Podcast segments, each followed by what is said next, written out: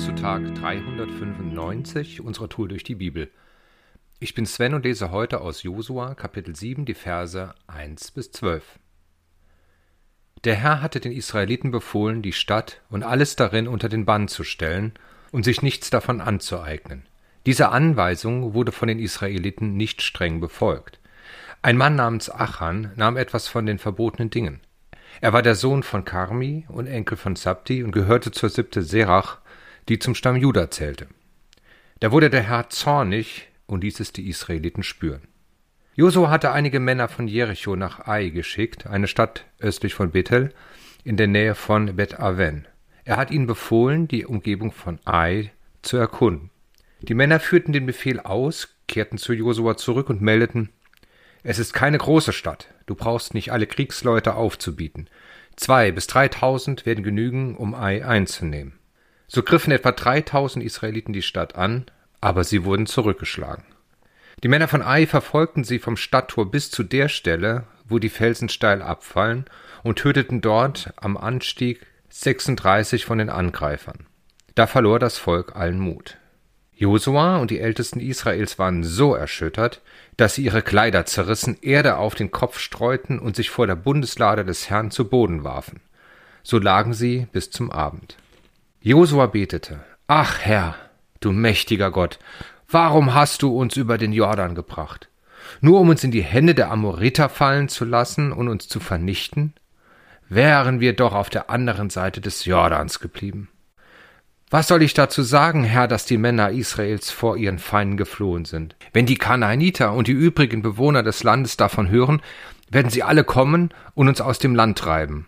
Was willst du dann noch tun, um die Ehre deines großen Namens zu retten? Der Herr antwortete Josua. Steh auf. Warum liegst du auf dem Boden? Die Israeliten haben Schuld auf sich geladen. Sie haben den Bund gebrochen, den ich mit ihnen geschlossen habe. Sie haben heimlich etwas von den Dingen, die vernichtet werden sollten, weggenommen und sich angeeignet. Das ist der Grund, weshalb sie ihren Feinden nicht standhalten können. Sie müssen vor ihnen fliehen, weil sie jetzt selbst unter dem Band stehen und dem Untergang preisgegeben sind. Ich werde euch nicht mehr beistehen, wenn ihr nicht alles vernichtet, was ihr gegen mein Verbot weggenommen habt. Was wir hier sehr eindrücklich sehen, ist, dass Gott sehr präzise auf die Achtung seiner Ansagen besteht. Und er ist absolut nicht willkürlich in seinen Sanktionen. Die Tatsache, dass Gott bestimmte Sachen der besiegten Feinde unter den Bann stellt, war dem ganzen Volk der Israeliten bekannt.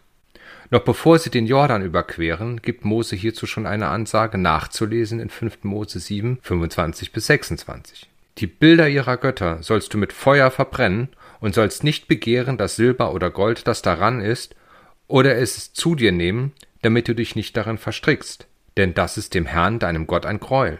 Darum sollst du solchen Greuel nicht in dein Haus bringen, damit du nicht dem Bann verfällst wie jene, sondern du sollst Ekel und Abscheu davor haben.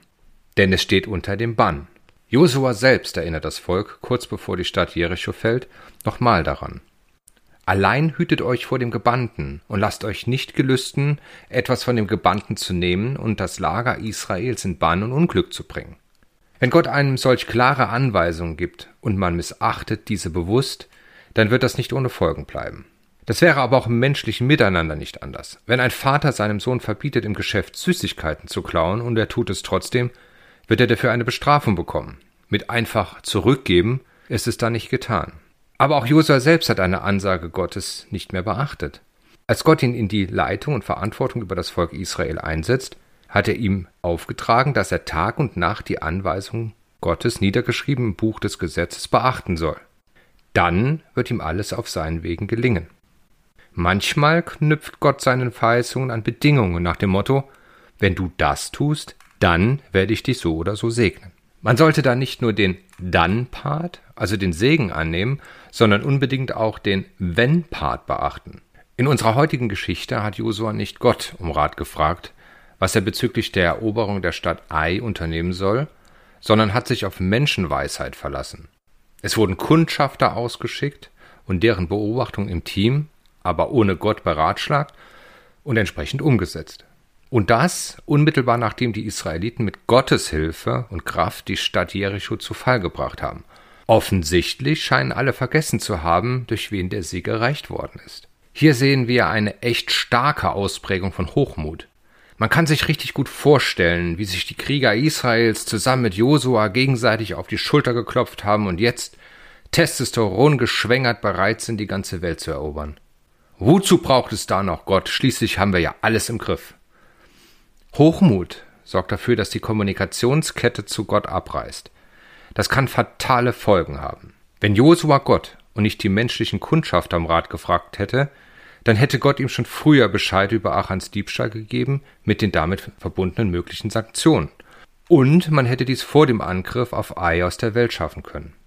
Auf Gott hören und sich mit ihm regelmäßig austauschen, kann dich und diejenigen, für die du Verantwortung hast, vor Schaden bewahren. Gott hat keinen Bock, uns zu bestrafen. Er hat keine Freude daran. Genauso wenig wie Eltern ihre Kinder bestrafen wollen. Deshalb gibt er uns ja auch immer wieder eine Chance, wenn wir mal wieder am Ziel vorbeischießen oder einen Fehler machen. Wichtig ist, dass wir zu unseren Fehlern stehen und nicht versuchen, diese unter den Teppich zu kehren.